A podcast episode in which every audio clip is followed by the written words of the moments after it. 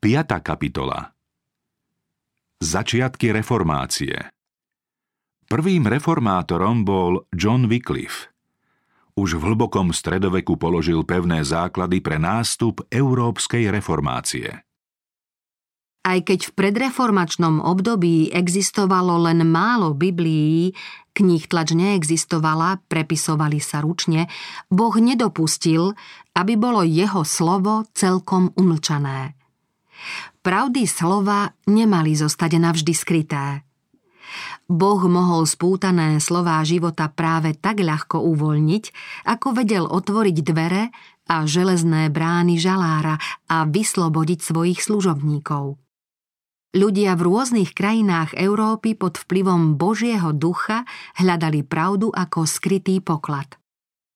Božia prozreteľnosť ich doviedla k písmu a oni ho čítali s veľkým záujmom. Ochotne prijímali pravdu bez ohľadu na následky. Všetko im jasné síce nebolo, ale odkryli nejednu z dávno pozabudnutých pravd. Ako poslovia neba išli strhávať putá bludov a povier a vyzývali dlho zotročených ľudí, aby povstali a obhájili si svoju slobodu. Božie slovo bolo postáročia zamknuté v jazykoch zrozumiteľných len pomerne malej skupine vzdelancov. Výnimkou boli valdénsky kresťania. Nadišiel čas prekladania písma svätého do materinských jazykov rôznych národov. Svet prekročil svoju polnoc. Hodiny temna sa pozvoľna míňali a v mnohých krajinách boli zjavné príznaky nezadržateľného úsvitu. Zornička reformácie vyšla v 14. storočí v Anglicku. John Wycliffe sa stal šíriteľom reformačných myšlienok v tejto krajine, ale svojim významom zasiahli kresťanský svet. Jeho rozhodný nesúhlas s Rímom sa už nikdy nedal celkom umlčať. Vyklifovým protestom sa začal boj, ktorý viedol k slobode jednotlivcov, cirkevných zborov, ba celých národov. Vyklif získal humanitné vzdelanie, ale počiatkom múdrosti mu bola bázeň pred hospodinom. Už ako študent sa vyznačoval zbožnosťou, pozoruhodným nadaním a mimoriadnými vedomosťami. Túžil po vzdelaní a chcel podľa svojich možností spoznať všetky odvetvia vedy. Študoval scholastickú filozofiu, cirkevné i občianske právo a osobitne právny poriadok svojej vlasti. Neskôr sa v jeho činnosti prejavil význam vzdelania z mladosti – na základe dôkladného poznania vtedajšej špekulatívnej filozofie mohol odhaľovať jej bludy a štúdium národného cirkevného práva ho pripravilo na veľký zápas za občiansku a náboženskú slobodu. V tomto boji sa mohol síce brániť zbraňou Božieho slova, v školách sa však naučil dôsledne myslieť a pohotovo diskutovať s učencami.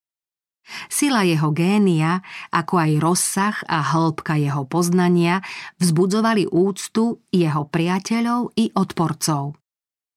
Kým jeho stúpencov hrialo vedomie, že Wycliffe patrí medzi popredných mysliteľov národa, jeho nepriatelia nemohli tupiť reformáciu tým, že by odhaľovali jeho nevedomosť alebo slabosť jej obhajcu. Wycliffe začal čítať písmo sveté už ako študent. Vtedy existovalo len v starých jazykoch. Cestu k zdroju pravdy nachádzali len ľudia vzdelaní, obyčajní smrteľníci túto možnosť nemali. Takto sa Wycliffe pripravoval na to, čo ho čaká ako reformátora. Učení ľudia pri skúmaní Božieho slova spoznali veľkú pravdu o Božom dare milosti. Toto poznanie šírili svojimi prednáškami a tým pomohli, aby aj iní skúmali Božie výroky. Keď Vyklif začal čítať písmo sveté, skúmal ho rovnako dôkladne, ako keď nadobúdal školské vzdelanie. Dovtedy cítil, že mu niečo chýba. A túto prázdnotu nemohli vyplniť ani vedomosti nadobudnuté v škole, ani cirkevné učenie. Len v Božom slove našiel to, čo predtým márne hľadal. Poznal Boží plán spasenia a pochopil, že jediným obhajcom človeka pred Bohom je Kristus. Bezvýhradne sa mu teda oddal a poznanú pravdu začal hlásať. John Wycliffe Začiatky pôsobenia Podobne ako neskorší reformátori, ani Wycliffe spočiatku netušil, kam ho jeho činnosť dovedie. Proti Rímu sa nepostavil zámerne. Oddanosť pravde ho však nevyhnutne doviedla do sporu s bludným učením. Čím jasnejšie poznával omily pápežstva, tým naliehavejšie hlásal posolstvo písma – Poznal, že Rím na miesto Božiemu slovu dal prednosť ľudskej tradícii. Odvážne obvinil kňazov, že zavrhli písmo a žiadal, aby bola ľudu vrátená Biblia a aby bola v cirkvi obnovená autorita Božieho slova. Vykliv bol schopný učiteľ a výrečný kazateľ. Pravdu, ktorú hlásal, zjavoval v každodennom živote.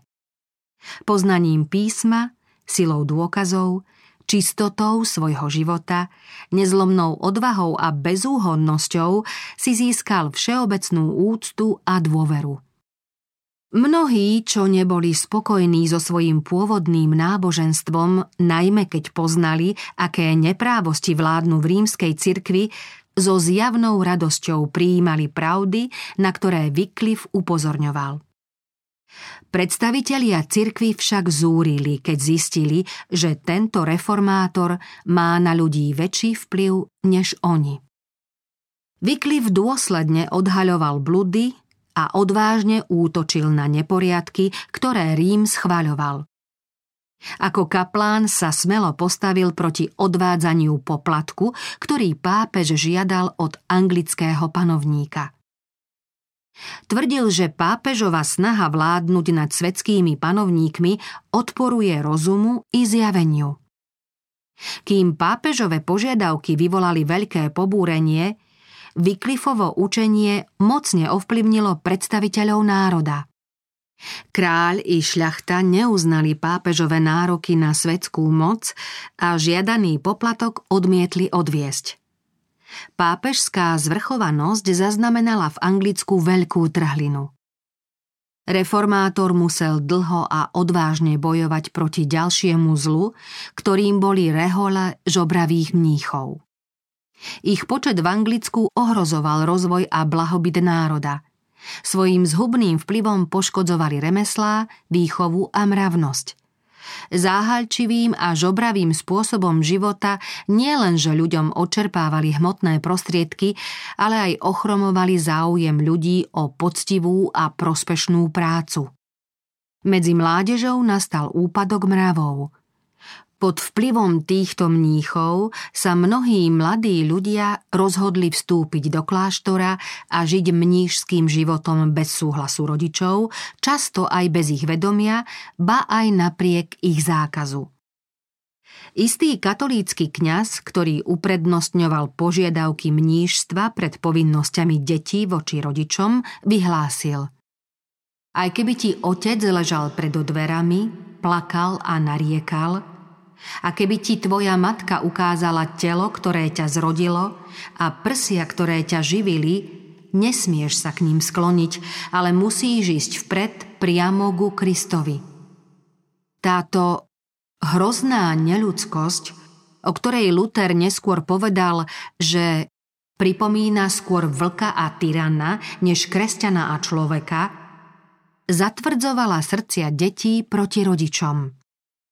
Predstavitelia rímskej cirkvy svojimi výmyslami znehodnocovali Božie príkazy podobne ako kedysi farizei. Takto sa vyprázdňovali domovy a rodičia strácali svojich synov a céry. si svojou výrečnosťou navádzali aj univerzitných študentov, aby išli medzi nich – Mnohí neskôr tento krok oľutovali, pretože poznali, že si skazili život a zarmútili rodičov. Len čo sa však ocitli v putách, stratenú slobodu už nevedeli získať. Mnohí rodičia nechceli posielať svojich synov na univerzity, pretože sa obávali vplyvu mníchov. Počet študentov veľkých vzdelanostných centier citeľne poklesol. Školstvo upadalo a rozmáhala sa nevzdelanosť. Pápež udelil rehoľným mníchom právo spovedať a dávať rozhrešenie. To bolo príčinou mnohého zla. Ziskuchtiví mnísi ochotne dávali rozhrešenie a preto ich vyhľadávali najrôznejší zločinci. Následkom toho sa rozmáhala zločinnosť a neresti. Chorí a chudobní ľudia zostali bez pomoci, pretože dary, ktoré im mohli zmierniť utrpenie a biedu, dostali mnísi. Tí od ľudí vymáhali almužny aj hrozbami a za bezbožných označovali všetkých, ktorí reholiam odmietli dávať dary. Napriek tomu, že mnísi hlásali chudobu, boli čoraz bohatší. Ich nádherné budovy a hojnosť jedla mali za následok rastúcu chudobu národa. Mnísi trávili radostný život v prepichu. K ľuďom posielali nevzdelaných mužov, ktorí ich utešovali rozprávkami, legendami a zábavnými príbehmi, aby ich pobavili a ešte viac ohlupovali. Takto udržiavali ľahkoverných, poverčivých ľudí v presvedčení, že miesto v nebi si najlepšie zabezpečia tým, že uznajú zvrchovanosť pápeža, že budú uctievať svetých a mníchom neodmietnú dávať milodary. Vzdelaní a zbožní muži sa márne snažili urobiť v mnížských rádoch určitú nápravu. Rozhľadenejší Wycliffe zasiahol koreň zla vyhlásením, že sama podstata systému je nesprávna – a preto treba mnížstvo zrušiť. Tým vzbudil diskusie a otázky. Keď potom mnísi chodili krajinou a predávali odpustky, mnohí začali pochybovať o možnosti získať odpustenie hriechov za peniaze a kládli si otázku, či by odpustenie nemali hľadať skôr u Boha než u pápeža. Mnohých znepokojovala chamtivosť žobravých mníchov. Ich hrabivosť bola bezodná, vraveli Rímsky mnísi a kňazi nás vyžierajú ako rakovina. Boh nám musí pomôcť, inak ľud zahynie. Žobraví mnísi v snahe zakryť svoju chamtivosť tvrdili, že sa riadia príkladom spasiteľa, keďže Ježiš i jeho učeníci žili tiež z milodarov ľudí. Týmto tvrdením však nakoniec uškodili sebe, pretože mnohí práve preto začali skúmať písmo, aby sa dozvedeli, či je to tak. To si však Rím prijal zo všetkého najmenej. Takto sa ľudia upriamili na zdroj pravdy, ku ktorému ich Rím nechcel pripustiť. Wycliffe začal písať a rozširovať krátke úvahy proti mníchom. Pritom mu nešlo o to, aby s nimi viedol spor – ale aby ľudí upozornil na učenie písma a jeho pôvodcu. Vyhlásil, že pápež nemá o nič väčšiu moc odpúšťať ľuďom hriechy, či vylúčovať ich z cirkvy, než ktorýkoľvek kňaz, pretože z cirkvy nemožno nikoho vylúčiť, iba ak si človek predtým sám na seba privolal odsúdenie. Nijako účinnejšie už nemohol podvrácať rozsiahly systém duchovnej a svetskej nadvlády, ktorý pápež postavil a ktorým duševne i telesne ovládal milióny svojich poddaných. V službách kráľa Wycliffe bol znova povolaný obhajovať práva anglickej koruny proti zásahom Ríma a ako kráľovský veľvyslanec strávil dva roky v Holandsku, kde rokoval s pápežskými vyslancami. Tam sa stretol s cirkevnými hodnostármi z Francúzska, Talianska a Španielska a mal príležitosť nazrieť do zákulisia a poznať mnoho vecí, o ktorých by sa v Anglicku nikdy nič nedozvedel.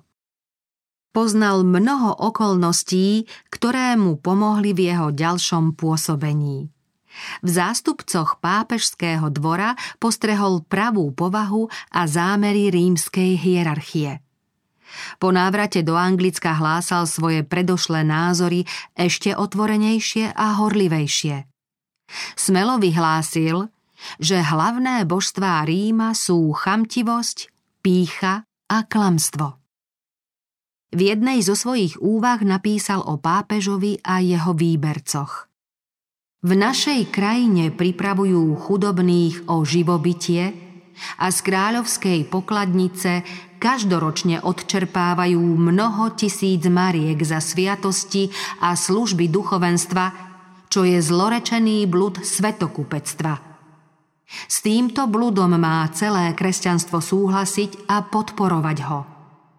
Aj keby naša ríša mala obrovskú hromadu zlata, z ktorej by okrem tohto nadutého a svetáckého pápežského výbercu nikto nikdy nič nevzal, musel by sa tento vrch zlata časom vyčerpať, pretože výberca z našej krajiny peniaze neustále odváža a okrem Božieho zlorečenstva v dôsledku svojho svetokupectva nič za ne neposiela. Keď sa Wycliffe vrátil do Anglicka, čo skoro dostal od kráľa faru v Luthervorte.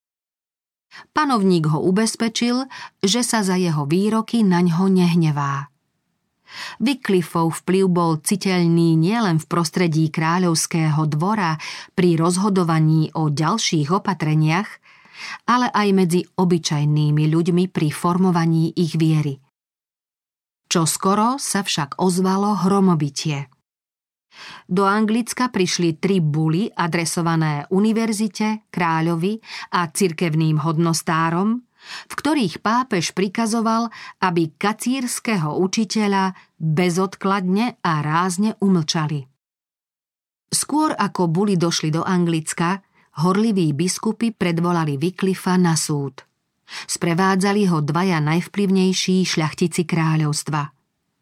Ľudia obklopili súdnu budovu, Tlačili sa dnu a vyľakali sudcov, ktorí na čas pojednávanie odložili a Vyklifovi dovolili pokojne odísť. Krátko na to zomrel Eduard III, ktorého sa preláti na sklonku jeho života pokúšali podnietiť proti hlásateľovi pravdy. Správcom kráľovstva sa stal Vyklifov bývalý ochranca. Onedlho dostali adresáti pápežské buly, ktoré celému Anglicku dôrazne prikazovali, aby kacíra uväznili. Z tohto kroku bolo zrejmé, že ho čaká smrť v plameňoch na hranici. Zdalo sa, že Vykliv sa čoskoro stane obeťou pomsty Ríma. Pán však, ktorý kedysi povedal Neboj sa, ja som tvoj štít, vystrel znova svoju ruku a svojho služobníka ochránil. Smrť zasiahla, no nie Vyklifa, ale pápeža, ktorý prikázal reformátora zničiť. Gregor XI zomrel a duchovní, ktorí prišli Vyklifa súdiť, sa rozišli. Božia prozreteľnosť usmerňovala beh udalostí tak, aby sa reformácia mohla rozšíriť. Po smrti Gregora XI. boli zvolení dvaja pápeži, ktorí bojovali proti sebe. Každý z nich tvrdil, že je neomilný a obaja vyžadovali poslušnosť. Jeden i druhý vyzýval veriacich, aby mu pomáhali v boji proti súperovi.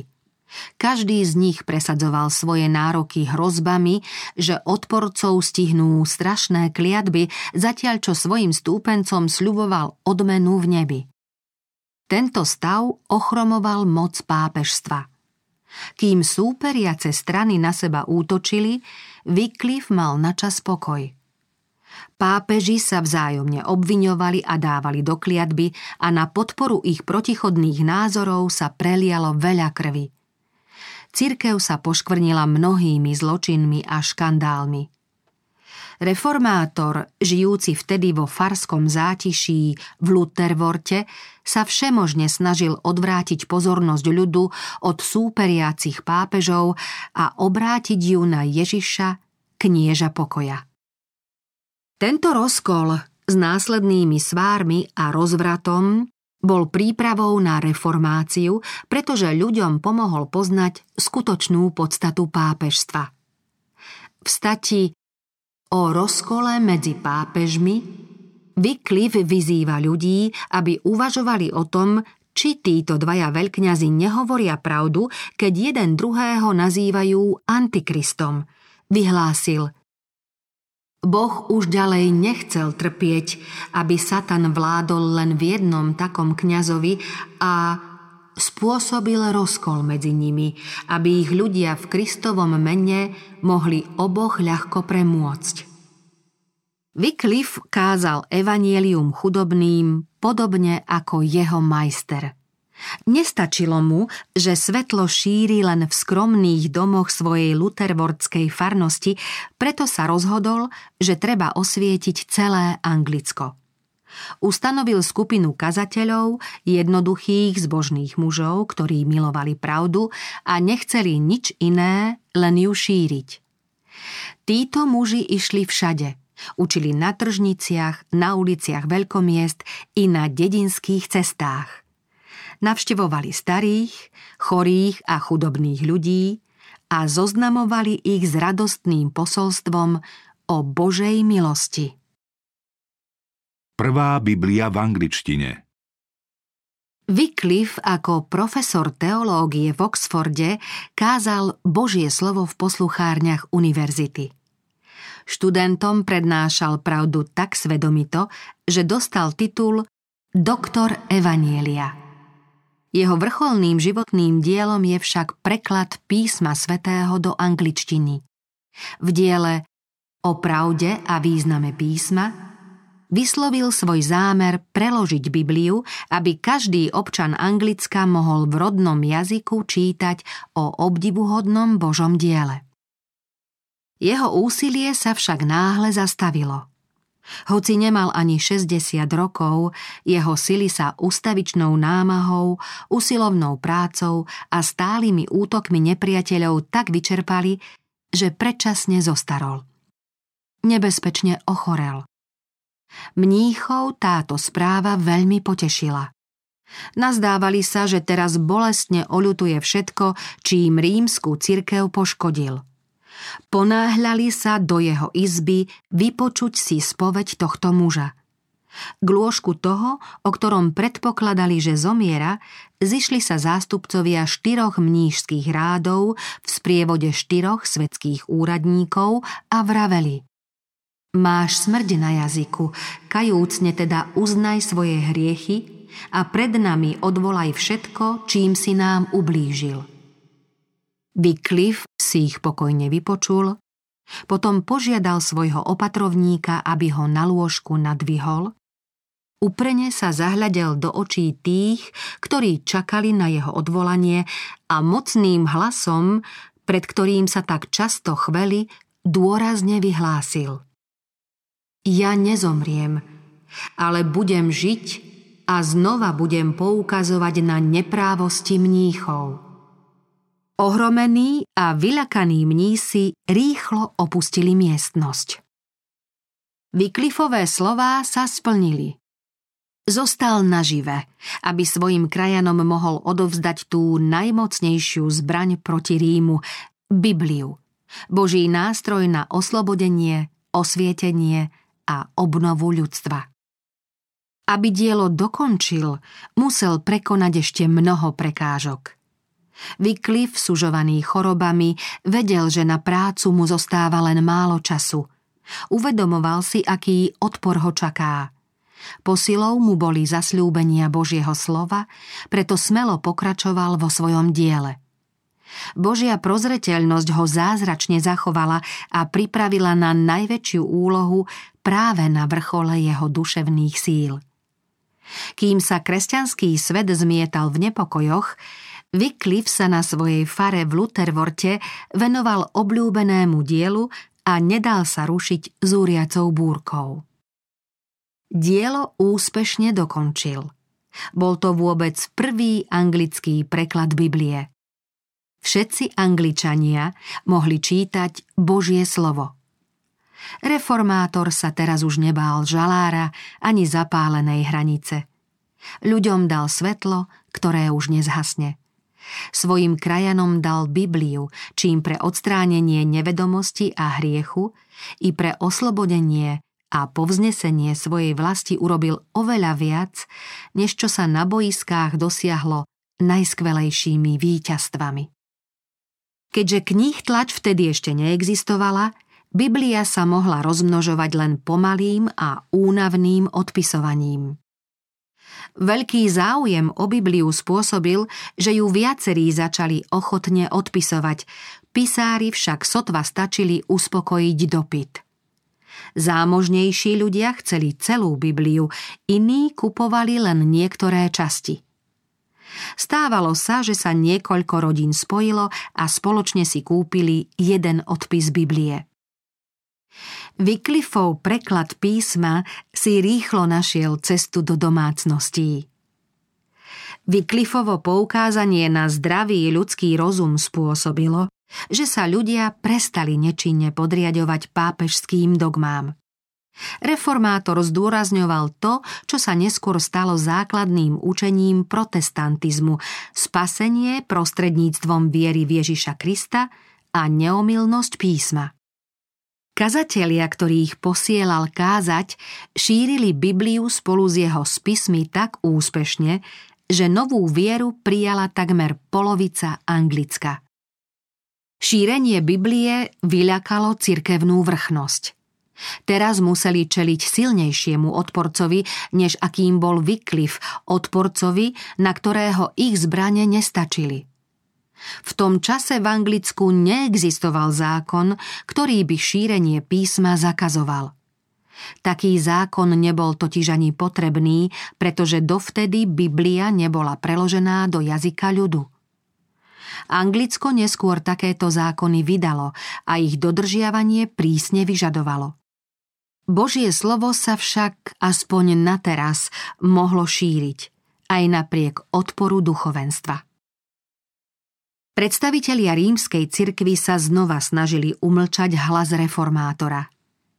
Trikrát ho predvolali pred cirkevný tribunál, ale bezvýsledne. Neskôr snem biskupov vyhlásil jeho spisy za kacírske – Biskupy získali na svoju stranu mladého kráľa Richarda II. a prinútili ho vydať kráľovský dekrét, podľa ktorého mali byť uväznení všetci, ktorí budú naďalej vyznávať odsúdené učenie. Wycliffe sa odvolal na parlament – obvinil cirkevných hodnostárov pred Národnou radou a žiadal nápravu cirkvou schvaľovaných hrozných zločinov presvedčivo vysvetlil túžbu pomoci a skazenosť pápežského stolca. Jeho protivníci sa dostali do tiesnivej situácie. Vykliffovi priatelia a prívrženci boli už predtým násilne nútení podriadiť sa, preto všetci z istotou očakávali, že sa aj starý a osamelý reformátor skloní pred spojenou mocou koruny a mitry. Namiesto toho však zástupcovia rímskej cirkvy poznali, že sú porazení. Parlament, podnietený vyklifovými burcujúcimi výzvami, odvolal dekrét o prenasledovaní jeho prívržencov a reformátor bol znova voľný. Tretíkrát bol vypočúvaný pred najvyšším cirkevným súdom kráľovstva. Kacírstvo tam nenájde žiadne pochopenie. Zvíťazí Rím a dielo reformátora sa skončí. Tak uvažovali predstavitelia rímskej cirkvy. Keby mohli splniť svoj zámer, prinútili by Vyklifa odvolať jeho učenie alebo by ho upálili. Vyklif však neodvolal. Nechcel sa pretvarovať. Neohrozene obhajoval svoje učenie a odmietal obvinenia prenasledovateľov. Nedbal na seba, na situáciu, v ktorej sa nachádza, ba ani na to, že stojí pred súdom. Svojich poslucháčov volal pred Boží tribunál, ktorý mal zvážiť ich úmysly a klamstvá na váhach väčšnej pravdy. Všetci v súdnej sieni pocítili moc Ducha Svetého. Poznali, že na nich pôsobí sám Boh. Ako by nemali síl odísť zo súdnej siene. Reformátorové slová im vnikali do srdca ako božie šípy. Obvinenia z kacírstva, ktoré namierili proti nemu, presvedčivo obrátil proti ním. Ako to, pýtal sa, že sa odvažujú šíriť bludy a kupčiť s Božou milosťou? S kým podľa vašej mienky vediete spor? Spýtal sa nakoniec. So starým mužom na pokraji hrobu? Nie, s pravdou. S pravdou, ktorá je mocnejšia než vy a porazí vás. Keď po týchto slovách opúšťal zhromaždenie, nikto z nepriateľov sa neodvážil mu v tom zabrániť. Vyklifov boj vrcholí. Vyklifovo dielo bolo takmer na konci. Zástava pravdy, ktorú tak dlho dvíhal, mala mu zanedlho vypadnúť z rúk. Ešte raz však musel vydať svedectvo o evanieliu – Pravda mala zaznieť priam v pevnosti bludu. Vyklif dostal výzvu, aby sa prišiel zodpovedať pred pápežský tribunál v Ríme, ktorý tak často prelieval krv svetých. Nebol predsa slepý, aby hroziace nebezpečenstvo nevidel, no napriek tomu by bol výzvu poslúchol, keby mu v tom nebola zabránila porážka. Tá mu znemožnila vydať sa na cestu – aj keď jeho hlas nemohol v Ríme zaznieť, svoje názory chcel vyjadriť písomne a bol aj rozhodnutý urobiť to.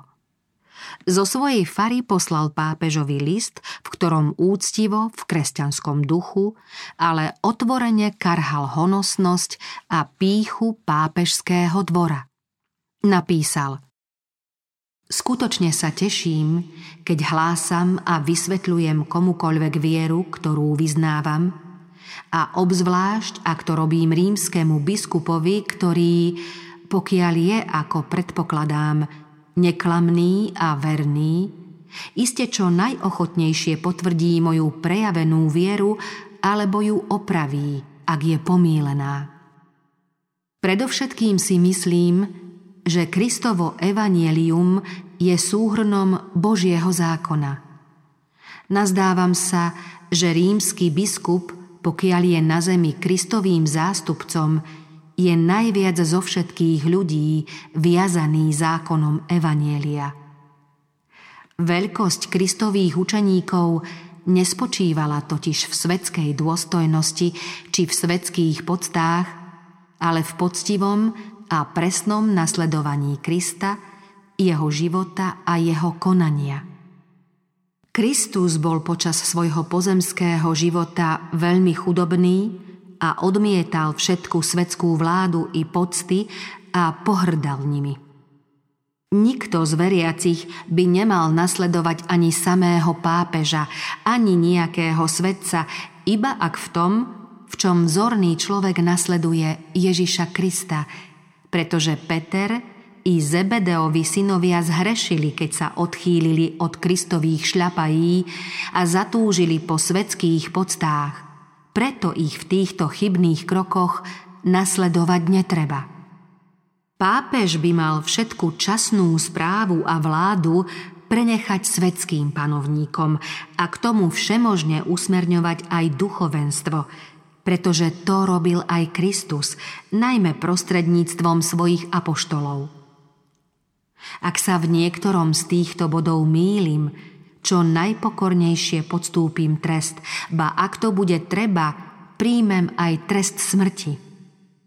Keby to záviselo od mojej vôle alebo od môjho priania, určite by som sa osobne dostavil pred rímskeho biskupa – Pán ma však navštívil inak a poučil ma, že lepšie je poslúchať Boha než človeka. V závere listu Vyklif napísal Modlíme sa k nášmu Bohu o také podnety pre nášho pápeža Urbana VI., aby vo svojom úrade neustále nasledoval aj s duchovenstvom Ježiša Krista v jeho živote i v správaní a účinne tak viedli ľudí k tomu, aby aj oni konali podobne. Wycliffe upozornil pápeža a jeho kardinálov na pokoru a skromnosť Ježiša Krista, čím nielen im, ale i celému kresťanstvu ukázal, aký rozdiel je medzi majstrom a nimi, jeho domnelými zástupcami. Vykliv nečakal iné, iba to, že za svoju vernosť bude musieť zaplatiť životom. Kráľ, pápež a biskupy sa spojili, aby sa ho zbavili. Zdalo sa, že o niekoľko mesiacov ho upália. Jeho odvaha však zostala neotrasiteľná. Povedal, prečo hľadáte mučenícku korunu, kde si ďaleko? Kážte Kristovo evanielium vysokým hodnostárom a mučeníctvo vás neminie. Mám žiť a mlčať? Nie. Nech teda príde úder, očakávam ho. Verného služobníka však ešte stále chránila Božia prozreteľnosť. Muž, ktorý po celý svoj život smelo obhajoval pravdu a ktorého život bol každodenne ohrozený, nemal sa stať obeťou nenávisti svojich protivníkov. Aj keď sa Wycliffe nikdy nesnažil chrániť sám seba, bdel nad ním sám pán – Teraz, keď si jeho nepriatelia boli istí, že korisť majú v moci, zasiahol Boh a vzal im ho z dosahu. Práve keď sa vo svojom lutervodskom chráme chystal podávať večeru pánovu, zasiahla ho mŕtvica a onedlho zomrel.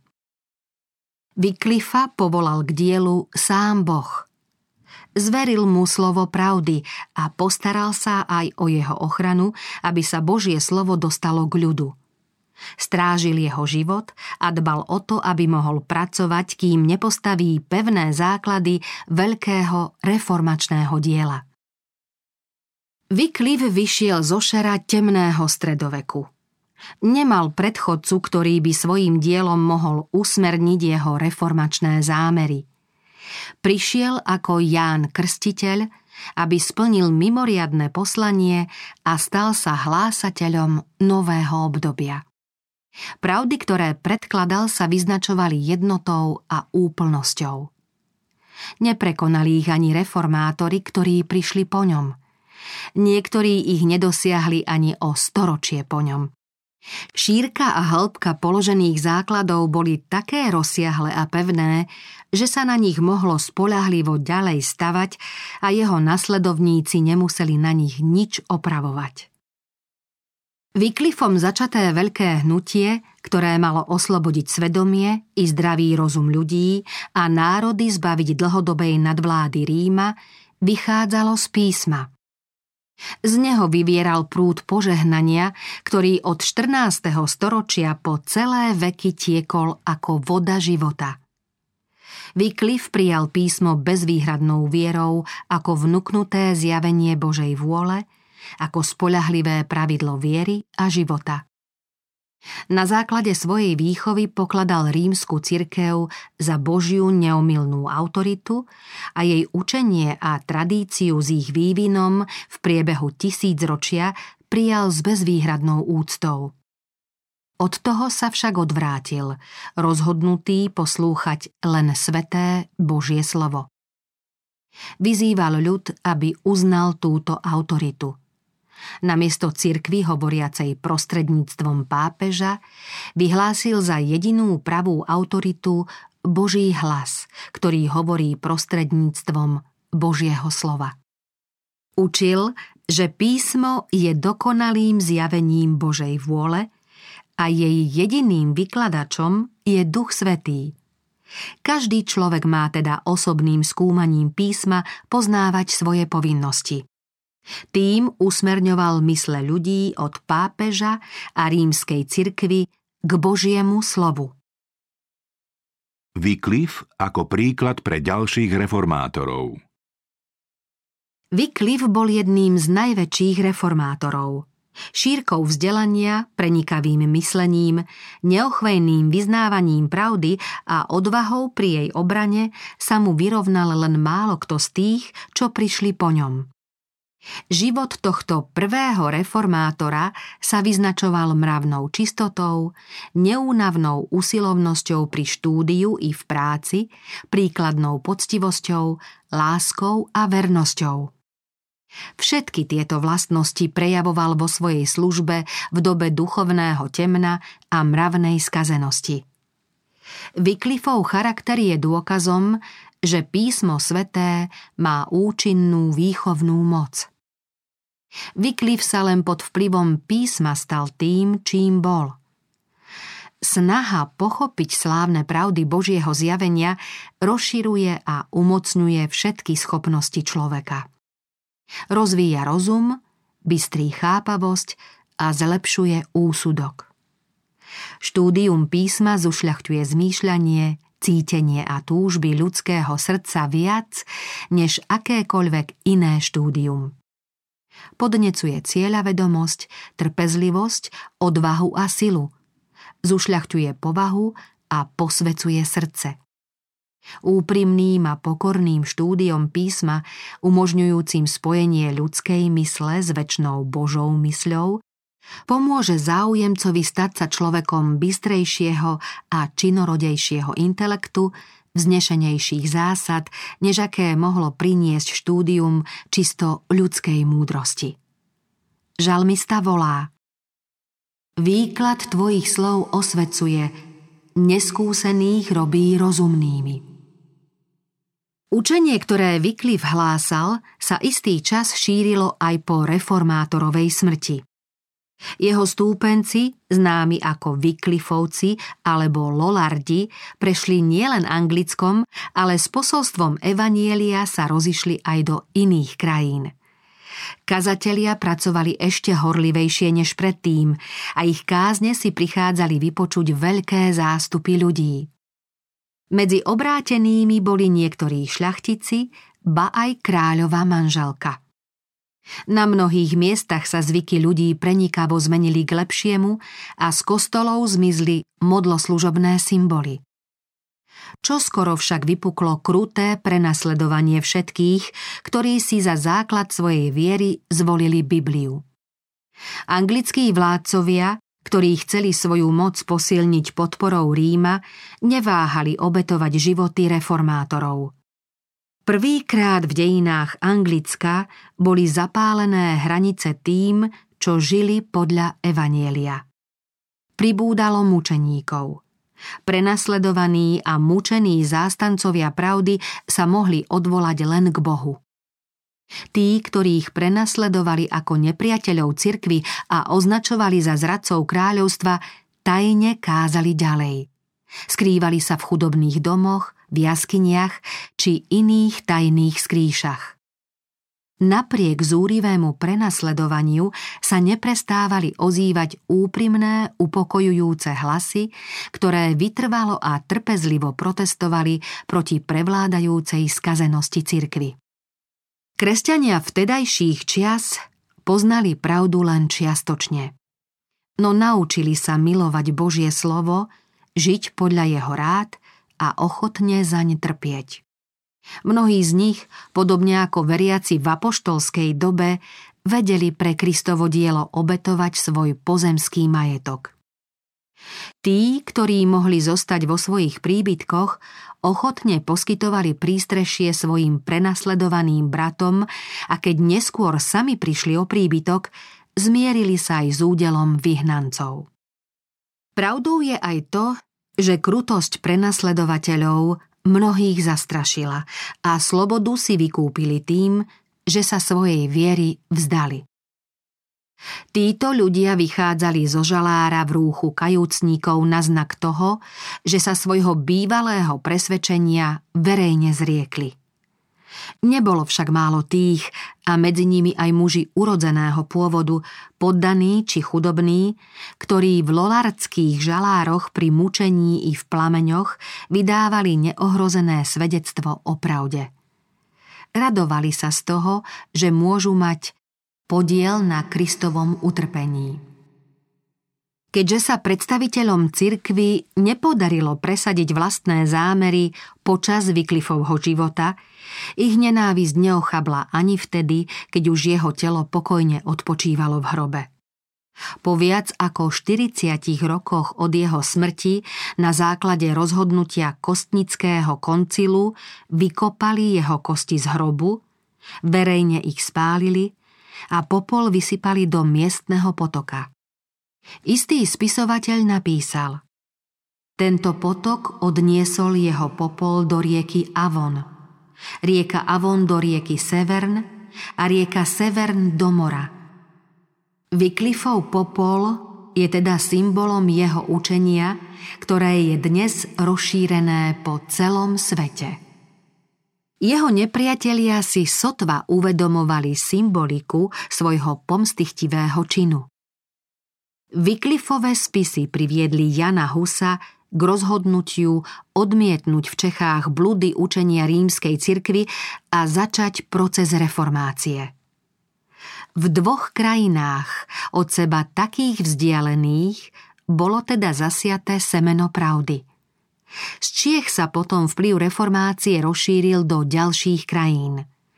Medzi ľuďmi sa prebudil záujem o Božie slovo, ktoré bolo pridlho zabudnuté. Božia ruka pripravovala cestu veľkej reformácii.